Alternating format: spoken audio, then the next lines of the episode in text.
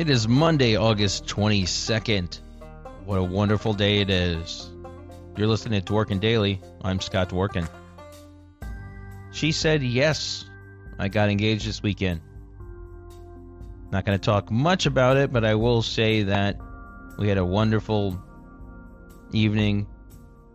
It was done in a garden, and uh, she said yes. Shortly after, there was a rainy mist, birds fluttering away, fireworks later, and it it was magical. You know, I, I think that there's so much negativity going on right now that sometimes it's nice to share a personal story. I don't do enough of that. You know, I haven't done that a lot because it's dangerous nowadays. There's a bunch of crazy people out there who are Trump fanatics who think it's okay to threaten people and harass people. Anyways, it was a wonderful day. I'm so thankful for all your support. I'm thankful for all of your well wishes and, and everything. And of course, we will do an episode on the wedding. That'll be next year. But it really was, you know, I've done a lot of things in my life. It was one of the most nerve wracking days I've ever had. Even just putting the, the ring in your pocket and holding it there, I kept on thinking, is it gone? Did I, did I drop it? Did it slip out? Did I remember to bring it? Is this the right way? Like, I, I needed to look at it like five times. Lots of bathroom breaks to make sure that that ring was still there. But she was still surprised. Caught off guard, had no idea that it was going to happen. Knew that I was going to ask her at some point. And she picked out the ring in the first place. So. But it was amazing. I'm so lucky, so happy. Um, and I'm, I'm thankful again for everyone's support on this. It's great to experience this, and I'm hopeful for the future I really am, in a lot of ways. Not just with myself and my fiance, but with all of us. It's going to be important that everybody votes this election cycle. It's going to be important that we're all working hard towards this November election.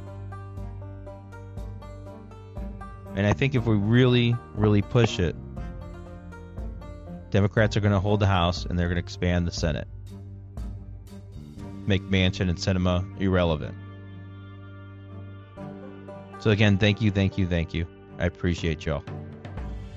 In other news, real news, I would say, Mike Pence is considering testifying in front of the January 6th committee.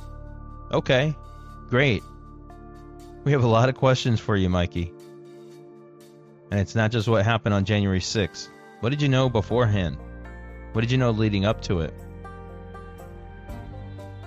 You're an accomplice just like everybody else. Yeah, you got wrapped up into that one part of it. But what were you doing behind the scenes? Did you ever come out and say the election's over? Did you ever come out and speak out saying Biden was the president? No, no, no. You did nothing. Coward. Candidates on the Republican side of things are saying, I don't say his name ever in regards to Trump. Vulnerable Republicans are seeking to avoid Trump in re elections, especially. Well, yeah, he's the plague. It's just going to get worse, and Republicans know it. And Republicans are sick of hearing about it. Voters are sick of hearing about him. Lots of people want him arrested because he's committed crimes. So I'm hopeful in that arena as well. I know that y'all is, are, are very helpful. Very helpful in that. There's one story that I think is not getting covered enough. Teachers at Ohio's largest school district voted to go on strike on Sunday. just days before school's about to start. Teachers union voted the, the, the members voted 94% to reject the board's best and final offer, which is the school board. The union wants better learning conditions, smaller class sizes, and functional heating and air conditioning in classrooms. And I think that last part needs to be stressed everywhere. We can't have kids going to school in massive class sizes without heat during the winter, without air conditioning in the summer. Give me a break. It's not just a place to drop your, your kids off of, it's not a summer camp. They're supposed to be learning. This is a place where tax dollars are supposed to be going towards. That is, if people paid their fair share of taxes. Talking to you, billionaire friends. An explosion this weekend killed the daughter of a Putin ally. It seems like it was meant for her father. I'm not going to kind of speculate on that further. More to come on that story.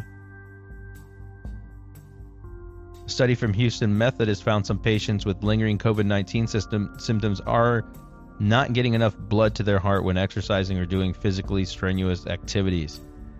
Bottom line here is make sure that you're up to date on your vaccinations and wear a mask when necessary. There's nothing wrong with wearing a mask though. COVID still exists, people are still getting sick. There's still a chance for this to spread more and more. Be careful. It's not over. COVID is not over.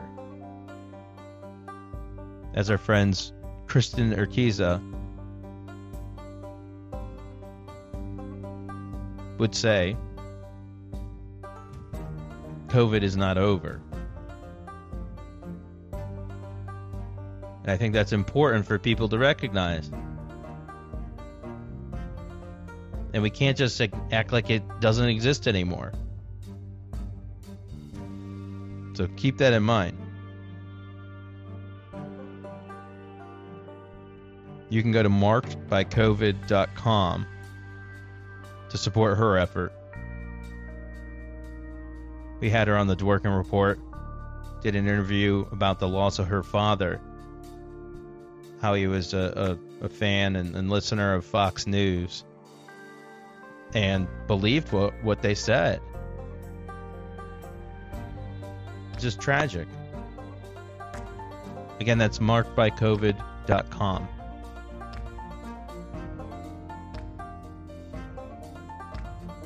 So, bottom line, again, wear your mask when needed, get vaccinated, and have a great day. Make sure you vote. Make sure you talk to your friends about voting, specifically for Democrats. Let's get out there. Let's expand the Senate. Let's hold the House. Let's do what we can. Thanks again to everyone for listening. You can subscribe to this podcast at anchor.fm slash daily slash subscribe. We need your subscriptions to keep on going. Even though this is for fun, it started to expand really quickly. You can follow our new account at Dworkin Daily Pod on Twitter. Thanks to Sam Jones for setting that up. Be well. Do good. Have a great Monday. Onward!